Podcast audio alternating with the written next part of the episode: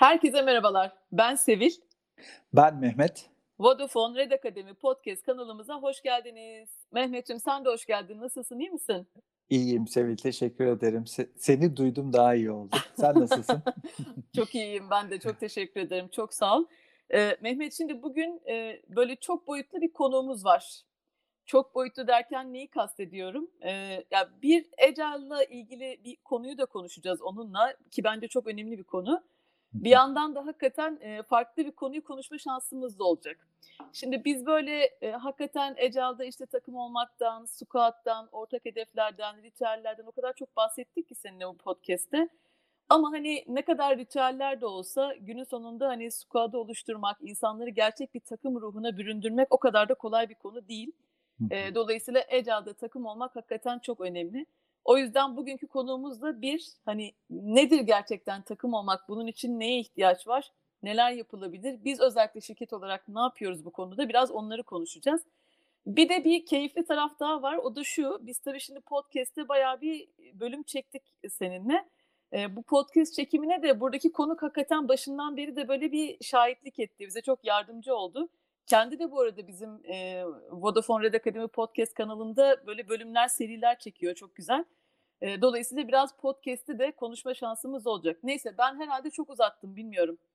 Yok süper. ee, sü- süper bir giriş oldu bence. Gerçekten hani bugünkü konumuz duygu. Ee, bize en başından beri e, çok ciddi anlamda destek oluyor. Geri gelmişken söylemiş olayım. Ee, bugün 18. bölümümüze ulaştık. Ee, sonlara doğru da yaklaşıyoruz aslında. O yüzden hani bir duyguya da hoş geldin demiş olmak isterim. Aynen sen şimdi sonlara doğru yaklaşıyoruz deyince vallahi içimi biraz hüzün kapladı benim. Hani farkındayım bir şekilde birkaç bölüm kaldı ama insanın böyle bir bitiresi de gelmiyor. Ama yani belki bir başka podcast serisi de başlatırız. O kadar çok konuşacak konu var ki dünya üzerinde. Dolayısıyla belki de bunu kapatırken yepyeni bir şeyle e, karşınıza çıkarız. Bilmiyorum. Bakalım hayırlısı. Peki Duygu hoş geldin. Sürprizler. Evet, hayat sürprizlerle dolu. E, Duygu hoş geldin. Çok teşekkürler geldiğin için de. Nasılsın, iyi misin? Önce bir hal hatır sormakla başlayalım. Hoş buldum Sevil. Çok teşekkür ederim. Çok iyiyim.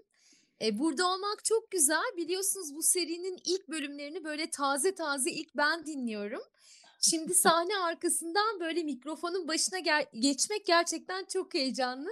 Çok teşekkür ederim. Süper.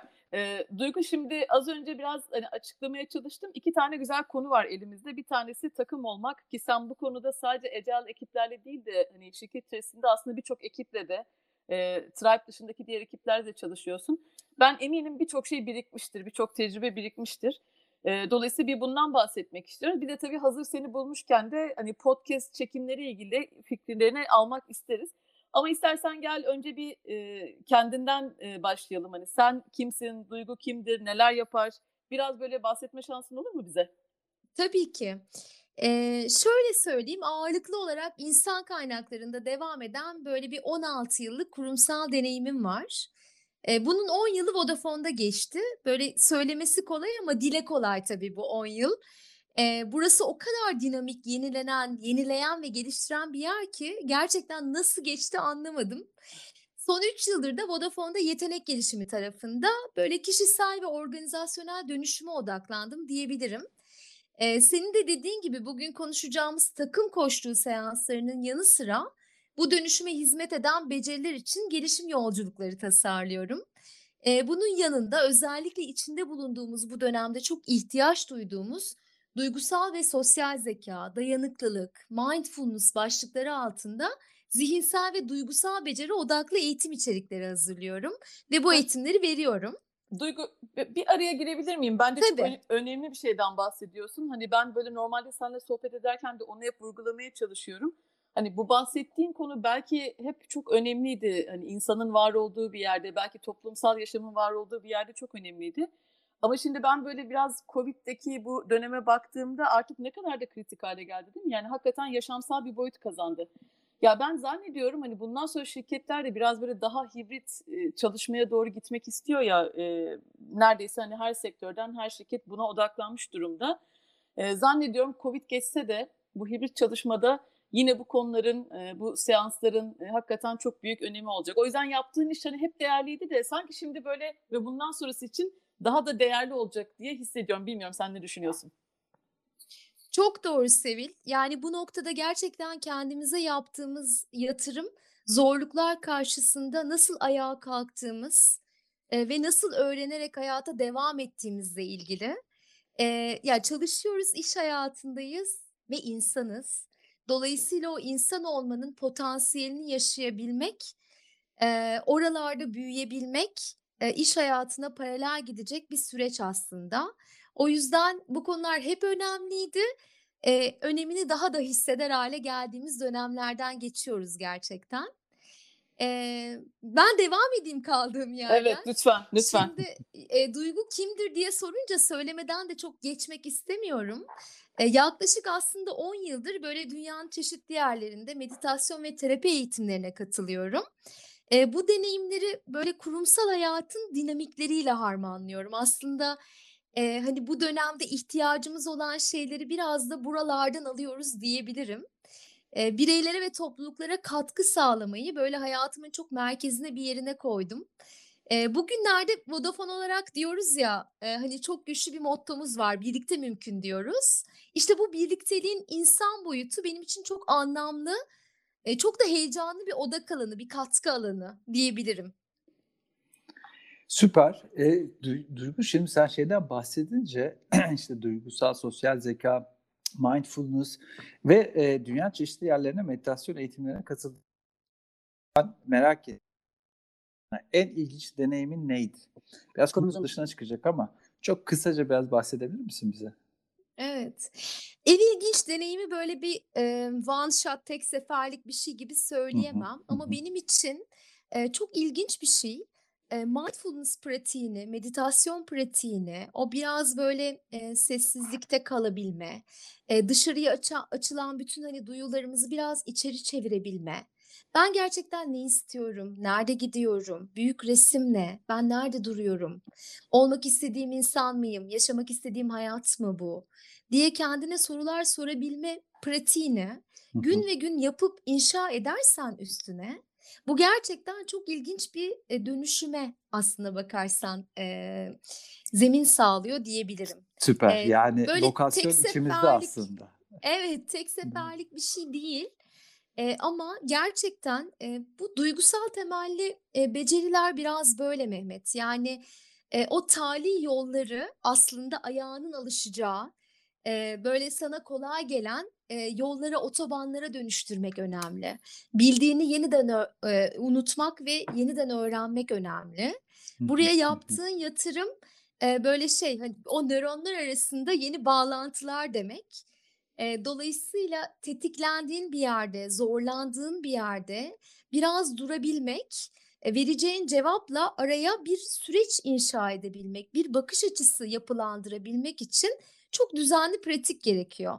Dolayısıyla şahit olduğum kendimde ve diğerlerinde en ilginç şey bu düzenli pratiğin sonuçları diyebilirim. Sonunda ne kadar kendiyle bağlantıda, doyumlu, eee, hayatın böyle anlamının peşinde koşan insanlar yarattı diyebilirim bu sürecin. Süper. Eee, sen pratiklerin öneminden bahsettin. Biz de Agile'da aslında epeyce vurgulamaya çalıştık bu podcast serisi, eee, boyunca. Eee, ritüellerin getirmiş olduğu dinamizminden, eee, ve, eee, etkisinden. Eee, bir şeyi de söyledin, onun da altını tekrar çizmek isterim. Eee, bildiklerini unutmak ve yeniden öğrenmek tamamen bizim için de belki de Agile'ın mottosu bu. Ama gel Agile'de konuşmadan, takım koçluğunu konuşmadan önce biraz podcast çekmek üzerine sohbet ederek başlayalım isterim. Şimdi Tabii. senin, eee, Vodafone Red Academy kanalında yayınladığın "İşbirliği Kültürü ve Şiddetsiz İletişim" başlıklı çok keyifli, kısa ve öz, hap gibi paylaşımlardan oluşan bir serin var. Eee, bizi de Agile 1000 miligram yolculuğumuza hem başlattın hem de hâlen destek de oluyorsun. Eee, bize biraz hem bu podcast fikri nasıl çıktı, altındaki motivasyon neydi hem de çekimlerin sahne arkasından bahsedebilir misin? Tabii, seve seve. Yani ben bu işi hem sahne önünde hem de sahne arkasında çok sevdim gerçekten. Bir kere her şeyin başında tüm ekosisteme dokunma potansiyeline sahip sahip bir işin parçası olmak gerçekten çok güzel. Vodafone Red Academy de çok uygun bir çatı oldu bunun için. Nitekim çok da organik bir çıkış hikâyesi var. Eee, pandeminin ilk zamanlarında yaptığımız webinar'ları böyle mutfakta, koşu bandında podcast gibi dinlediğini söyleyen çalışanlarımız verdi bu podcast fikrini bize. Aslında bu dönemde evlere sığdırdığımız böyle pek çok işi, sorumluluğu aynı anda yürütmeye çalıştığımız yoğun kalabalık hayatlarımızın en popüler konuklarından biri podcasterlar oldu diyebilirim. Nitekim Böyle- Türkiye'de Duygu böyle bir e, söylem mi var podcaster diye ilk defa duyuyorum ben. Biz de birer Podcaster. podcaster mıyız yani? elbette, elbette. Wow, süpermiş. Evet, siz de bir, bir süre eve konuk oldunuz Mehmet. Dinlenme oranlarından görüyoruz bunu. Evet, evet. Nitekim yani Türkiye'de ve dünyada da e, çok artıyor gerçekten dinlenme oranları. Mesela e, Türkiye'de podcast dinleyicisi böyle pandemiyi de kapsayacak şekilde son 3 yılda %60'a yakın artmış. E, düzenli dinleyenlerin %70'i her gün mutlaka podcast dinliyormuş. Wow. Yakın gelecekte radyonun yerine geçeceği konuşuluyor. Biz de yakaladık bu trendi akademi olarak. Hem eğlenceli hem popüler. Yani aslında yatırım maliyeti düşük diyebilirim ve katkı sağlamak isteyen herkese de tüm Vodafone çalışanlarına da açık. O Böyle hep- yatırım maliyetini e, bir de hazırlayanlara sormak lazım Duygu. Sahnenin öbür tarafındaki ön hazırlıklar. Evet yatırım tabii tabii. Tabii yatırımı neyle ölçtüğüne bağlı gerçekten. Aynen. Ee, bir taraftan da böyle tüm Vodafone çalışanlarına açık böyle hep birlikte ürettiğimiz bir proje oldu bu. E tabii sizin yani yatırım maliyeti demişken sizin e, Ecel 1000 miligram da bu projenin göz bebeği oldu diyebilirim. E, sahne arkasına gelince belki iki başlık altında şöyle hızlıca toparlayabilirim. E, öncelikle bu dünyanın nabzını tutmak, güncel kalmak, böyle içerikleri araştırmak, farklı içerik fikirleri geliştirmek gerekiyor. Ne iyi gidiyor, neye ihtiyaç varı bilmek gerek. Bir diğeri ihtiyaçla yine Vodafone'daki bilgi ve deneyimi buluşturmak için çalışanlarımızı desteklemek, hatta yeri geldiğinde cesaretlendirmek. Yani e, mesela bunun için podcast atölyeleri düzenledik, ödüllü yarışmalar yaptık. Bu konuya acaba ben de yapsam mı diye göz kırpan herkese birebir ilgilenmeye, hem içerik hem de teknik olarak destek vermeye devam ediyoruz. Böyle üretmek isteyene kapımızın sonuna kadar açık olduğunu söylüyoruz. Teknolojiden insana dediğiniz gibi pek çok başlık var. Bir de tabii söylemeden geçmeyeyim. Sahne arkasının da arkasında sevgili Podfresh ekibi var. Bu alandaki böyle uzmanlıkları ve süreçteki destekleri gerçekten çok değerli. E buradan da sevgili hep olur ya öyle. Buradan da sevgili Uraz ve Aykut'a sevgilerimi göndereyim o zaman. Evet. Ee, bence göndermekle çok iyi yaptın Duygu. Ben de hakikaten çok teşekkür ederim. Böyle hani dinlediğin 15-20 dakikalık bir podcast ama e, arkasında ne kadar çok bilgi birikimi olduğu da bir gerçek yani böyle kolay da olmuyor çekmek. Sen şimdi pratiklerden bahsederken e, biz Mehmet'le böyle çeke çeke hakikaten o e, pratik yapı yapı bayağı aslında e, işimizi kolaylaştırdık. Yani ilk başlarda çok daha farklı hissediyorduk. Sonrasında daha farklı hissettik ama çok enteresan. Mesela birçok konuk ağırladık Duygu. Sen de biliyorsun bu podcast serisinde. Çok Evet. iyi uyumlandık. Yani hani hakikaten konuklarla da çok iyi uyumlandık. Ee, dolayısıyla hani biraz böyle pratik yapmak bence bu işte çok önemli. Ee, bir de böyle dinleyen çok insan var. Ben de biliyorum. Hatta böyle bu hafta bir arkadaşla sohbet ediyordum Vodafone'dan. Adını da söyleyeyim. Burkay. Ben de ona sevgilerimi göndereyim.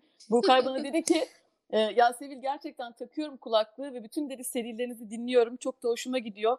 Yani hem de oradaki keyifli sohbet dedi bana çok güzel geliyor. Hem de Ecel'le ilgili birçok şey öğreniyorum.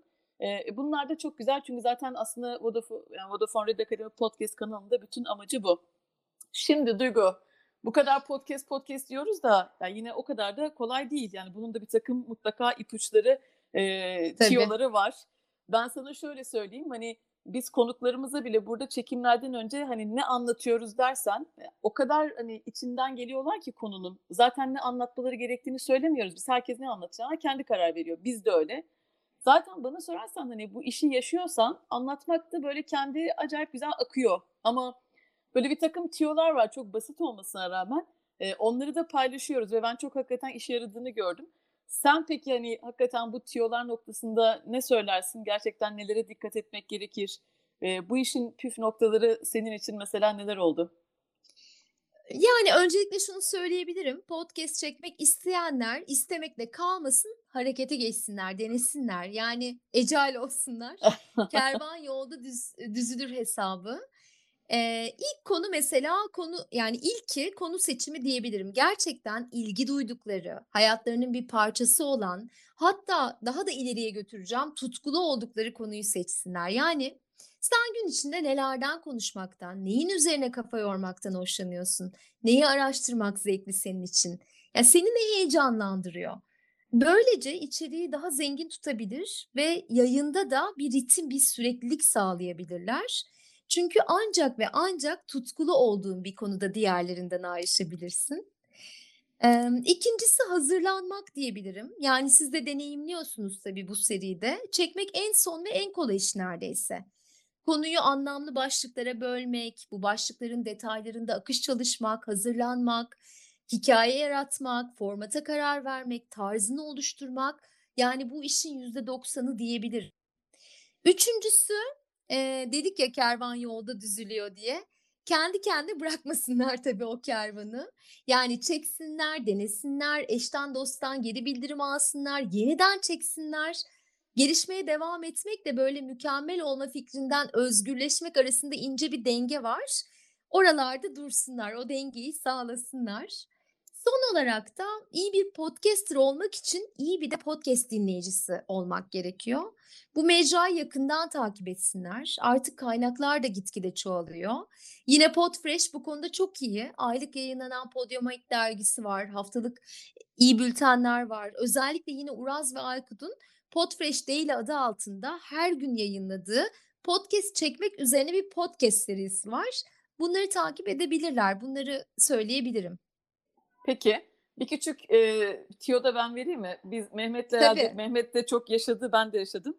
İnsan bir podcast çektikten sonra kendini dinleyince çok tuhaf hissediyor Duygu. Sana öyle geliyor mu bilmiyorum ama en azından benim bireysel tecrübem biraz öyle. Eee, belki ondan da korkmamak lazım, ürkmemek lazım. Biz kendi sesimizi podcast'lerde, kayıtlarda duymaya alışkın olmadığımız için böyle ilk dinlediğinde hakikaten "Ya, bu ben miyim?" falan oluyorsun. "A, ne kadar farklı geliyor." diyorsun.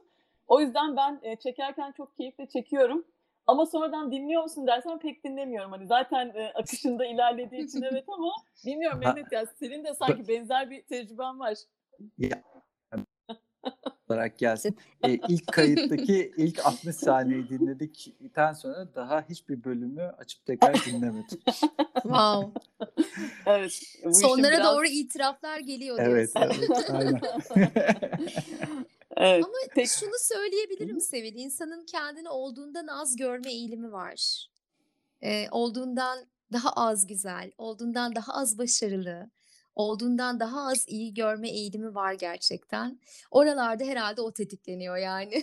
Evet, bu arada çok enteresan, hani, insan böyle, hani, düşünürken biliyorsun genelde karşı tarafta yarattığı izlenim de hep olduğundan daha fazla oluyor. Bu mesela özellikle, işte, bu sunum tekniklerinde, fasilitasyon tekniklerinde öğretilen böyle, hani, altın kurallardan neredeyse bir tanesidir.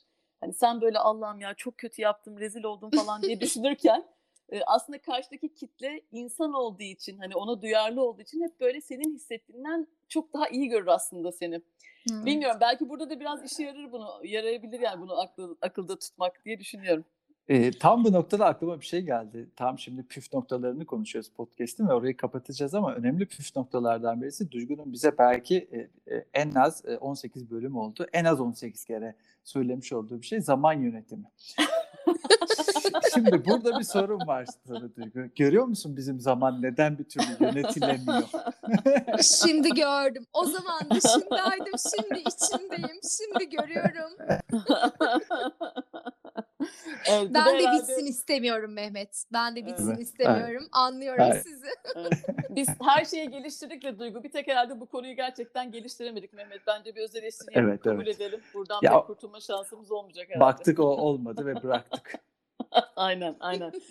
Peki, süper. Şimdi hadi gelin biraz da Ecel'deki takım olgusuna geçelim. Orada da çok güzel bir tecrübe var çünkü bence çok da herhâlde, eee, güzel tüyolar verecektir. Şimdi biz Vodafone içerisinde dediğim gibi takım olmak, dediğin zaman sadece Ecel ekipleri konuşmuyoruz. Çok ciddi yatırım yaptığımız bir konu. Çok güzel böyle özel programlarımız var ekiplerle yaptığımız. Bu bazen ekibin kendi içinde olabiliyor. Bazen farklı fonksiyonlardan birlikte hakikaten iyi bir şekilde çalışması gereken ekiplerle ilgili olabiliyor. Şimdi bu Ecel dönüşümle birlikte Duygular çok güzel bir şey yaptı. Buradaki içeriği Ecel ekiplerin çalışma sistematiğine göre adapte etti ve ortaya çok güzel programlar çıktı. İşte bunlardan bir tanesi de Let's Agile. Adını da çok seviyorum ben. Ee, Duygu biraz bahsedebilir misin? Hani bu programın amacı ne? Nasıl bir içerikle yapıyorsun? Nasıl bir etkisi oluyor? Belki dinleyici açısından da süper bir fikir olabilir. Tabii seve seve. Yani bu program benim gerçekten çok böyle e, sevdiğim, yapmaktan, böyle takımlarla buluşmaktan çok böyle keyif aldığım bir program. E, Agile takımları özel olarak tasarladık. Bir takım koştuğu seansı. Pandemiden önce böyle fiziksel yüz yüze yaptığımız seansları geçen sene Mart'tan itibaren online ortama taşıyıp hız kesmeden yapmaya devam ettik. Hatta takımı konuşmanın tam zamanı dedik. Yani özellikle bu dönemde bu kadar takım olmak, zor dönemleri takım olarak fırsata çevirmek, takımın duygu ve ihtiyaçlarını konuşmak, takım kontrat kontratlarını yeni ortam ve koşullara göre revize etmek e, bu konulara odaklandık. Bu konular etrafında dolaştık. Bir de tabii çok önemli uzaktayken kurulan takımlar var ya da uzaktayken onboard olan takım oyuncuları olan takımlar var. Onlarla mutlaka buluştuk. Yani uzak ama yakın takımları amaçladık. E, takım koşu nasıl bir yaklaşım, yaklaşımdıra gelirsek de e, aynı hedefe koşan takımların verimliliğini yani iş çıktılarını pozitif yönde arttırmayı hedefleyen bir gelişim süreci diyebilirim. Ee, özellikle Agile'in yayılmasıyla birlikte işbirliği, açık iletişim, geri bildirim, sorumluluk, etki alanına odaklanma, ilişki yönetimi gibi konular çok önemli bir hale geldi. Takım koşu bu konuları çok iyi destekleyen bir araç aslında. Ee, bir kere e, bu yaklaşımın sırtını yasladığı prensipler Agile yöntemiyle çok uyuşuyor. Mesela takım koçları olarak biz sisteme so- çok güveniriz. Sistemlerin yani takımların doğası gereği akıllı ve yaratıcı olduğuna inanırız. Bir kurtarıcıya ihtiyaçları yoktur. Kendi çözümlerini yaratabilirler. Ee, bir diğer prensip de takım üyelerinin seslerini hiç ayırt etmeksizin kim olduğundan, kimin sesi olduğundan bağımsız sistemin sesi olarak duyarız. Böyle derin demokrasi yaklaşımıyla içindeki tüm seslere yer açarız. Takım üyelerinden bağımsız bu sistemin neye ihtiyacı var, burada ne olmaya çalışıyor? Ee, bu sorularla durup aslında bunu takıma göstermeye çalışırız. Bu noktalarda da bu prensipler Agile'la son derece örtüşüyor diye düşünüyorum. Kesinlikle öyle. Yüzde yüz katılıyorum sana. Sisteme güvenmek, işte bir kahraman aramamak ve takımın kendi kendine bunu aslında organize ederek e, kendi öğretileriyle iyileştirebilmek. Güzel anlattın bence takım koştuğunu. Buradan biraz takım üzerine konuşalım e, isterim. E, şimdi biliyoruz ki birkaç bir kişiyi ortak bir hedef etrafında toplayıp hadi deyince aslında takım olamıyorlar. E, sanırım bu çok da aşikar. Hani bunu da beklememek gerekiyor. E, epey zorlu bir konu takım olmak ve belki de bunun e, en iyi örneklerini de spor takımlarında da gözlemliyoruz. İşte büyük umutlarla, büyük paralarla transfer edilen oyuncular sene sonunda takıma uyum sorunu nedeniyle işte takımdan ayrılmak durumunda kalabiliyorlar. Bu açıdan iş hayatına da baktığımızda şunu görüyoruz ki bireylerin takıma dönüşmesi aylar sürebiliyor ve hatta o birliktelikten takım çık. Bu sana şunu sormak istiyorum iyi bir takım olabilmekte ne gibi temelde ihtiyaç var? Neler sağlanmalı? Burada belki de temelden başlamak en doğrusu. Sence takım ne demek? İyi bir takım oyunu nasıl tanımlayabiliriz? Evet. Bu konuda neler paylaşabilirsin bizlerle? Mehmet bu söylediğin e, aklıma şunu getirdi. İnsanın en büyük buluşu anlaşarak ekip halinde çalışmaktır demiş Benjamin Jennings. Yani ateş, tekerlek, elektrik falan değil. E, bu büyük buluş tabii büyük bir potansiyel taşıyor haliyle. Yani takımın potansiyeli onu oluşturan bireylerin toplamından çok daha fazla. Öncelikle performans kadar bu potansiyele de odaklanmak şart. Yani takımı konuşmak, birlikte hayal kurmak, bu hayali destekleyecek ortamı gözetmek ve yaratmak şart. Bazen gerçekten hızlanmak için yavaşlamak gerekiyor. Şöyle bir büyük resme, büyük hayale yeniden yeniden bakmak ve onun etrafında tazelenmek gerekiyor. Hı hı. Bir diğeri sorumluluk ve güven, güven ilişkisi. Bu da çok kritik. Yani takım üyeleri sorumluluklarını alacak ve birbirlerine sorumluluklarını alacağına dair güvenecekler. Yani şu için rahat olsun kavramı var ya takımın içinde her anlamda bu yaşayacak. Yani senin için rahat olsun. Çok önemli. Ee, çok ya çok basit gibi geliyor aslında Duygu değil mi? Güvenmek. Ama hep e, birçok biz de hani takımlarla çalıştığımızda yaşadığımız sorunlarda birazcık derine indiğimizde genelde yaşadığımız temel sorunun güven problemi olduğunu hep görürüz. Çok kolay söylemesi ama e, yaşaması ve yaşatması da bir o kadar zor galiba. Evet, kesinlikle öyle. İşte o, eee, için rahat olsunu Hı hı. yaşatmanın yollarını aramak, onu sürekli gözetmek, onunla ilgili bir farkındalık geliştirmek çok önemli. Hı hı. Emm, bir diğeri de birlikte öğrenmek, değişmek ve dönüşmek. Yani bir takımın hızı en sondan yürüyeninki kadardır. Dolayısıyla hızla, emin adımlarla ilerleyebilmek için birbirini desteklemek gerek. El vermek diye bir kavram vardır ya Anadolu'da, el vermek Hı gerek. Takım koçluğunda değişimi konuşurken, eee, biz şey deriz, "Kiss the client over the edge" deriz. Yani değişimin en acıttığı yerde danışanı sarar sarmalarız. Takım içinde de bu kültürü yaşamak mümkün. Yani birbirini sarıp sarmalamak mümkün, geliştirmek, dönüştürmek mümkün diyebilirim. Eee, son olarak, eee, böyle yine takım olmaya dair karşılaştığım en iyi tanımlardan birini söyleyeyim. Herkesin gücünü aynı amaç için kullanması. Burada amacı hedefle karıştırmamak gerekiyor. Hedefe varmak bir performans ölçütüyken amaç bir takımın hedefine ulaşmasının altında yatan nedendir, itkidir, itici güçtür. İnsanla ilgilidir, varoluşuyla, değerleriyle ilgilidir. İşte bu noktada takım oyuncuları yaptığı işin önemli olduğuna inanıyorsa, ürettiği değeri anlamlı buluyorsa amaç birliği ortaya çıkar. E, bu da iyi bir takım olmak için olmazsa olmazlardan. Bu da en temel şeylerden biri. Ah, ne kadar güzel konulardan bahset bahsediyoruz. İnsanın bu podcast bölümünü hiç bitirmeyesi geliyor bu arada zaman, eee, baskısına rağmen onu söylemem lazım. Eee, Duygu biraz da şeyi düşünüyordum seni böyle güzel güzel dinlerken. Yani takım olmak çok önemli de yani galiba bireylerin de o takımın hani bir parçasıyken kendi bireysel yolculukları da sonuçta eş zamanlı devam ediyor. Yani aslında herkes o takımın içerisinde kendi bireysel dönüşümünü de tamamlıyor, devam ettiriyor, yepyeni şeyler deniyor. Sen böyle Vodafone'da hakikaten çalıştığın takımlara baktığında bu anlamda bireylerin yolculuğunu nasıl değerlendiriyorsun, nasıl görüyorsun? Sevil bu soruyu çok sevdim. Kahramanın yolculuğu gibi. Eee, yine Vodafone'da çok sevdiğim eski bir yöneticim büyük bir takımın başına geldiğinde ben sadece iyi iş çıkarın demiyorum, birbirinizi sevin diyorum demişti. Çok etkilendim. Ben bunu yıllardır tutarım aklımda. Sevmek hayatın her alanında yani sadece bir duygu değil, bir emek, yani bir süreç aslında. Bugünden yarına da olmayabiliyor. Sevmenin bir takım davranış ölçütleri var. Neler olabilir bunlar? Mesela birbirini yargısız bir yerden dinleyebilmek, diğerine dair böyle merak, nazik bir merak ve ilgi duyabilmek, herkesin kendi gibi olmasına yer açmak, herkesin elinden geleni yapması ve diğerlerinin de aynısını yaptığını bilmesi. Eee, birlikte olmanın, o kolektifin potansiyelini yaşayabilmek, birlikte yaratmaktan, üretmekten, başarmaktan keyif almak, fayda görmek, birlikte eğlenebilmek. Yani ben Vodafone'da değerlerin, bu değerlerin bireyin yolculuğundan başlayarak takımlar arasında gittikçe yayıldığını görüyorum aslında ecel dönüşümle birlikte. Takımlar sadece iş yerlerinde değil, eee, senin de dediğin gibi Sevil, hayatın içinde. Yani dahil olduğumuz, parçası olduğumuz pek çok sistem ve topluluk bu topluluklarda kendimizi dürüstlükle, olduğumuz gibi ortaya koyabildiğimiz ve diğerinin de aynısını yapabileceği, buradan yakalayacağımız enerjiden, sinerjiden güç aldığımız ortamları nasıl yaratırız diye sormak çok önemli.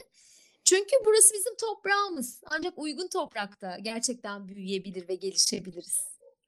Doğru.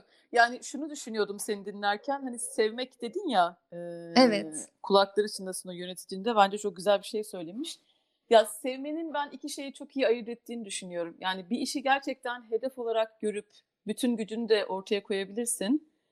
Ama bunu bir de severek yaparsan, etrafındaki insanları severek yaparsan işte o zaman o iş biraz tutku oluyor. Ve hani hakikaten tutku belki de bu hayattaki e, bence en önemli şeylerden bir tanesi. Hani tutkulu bir insanın e, yapamayacağı hiçbir şey olmadığını düşünüyorum ben.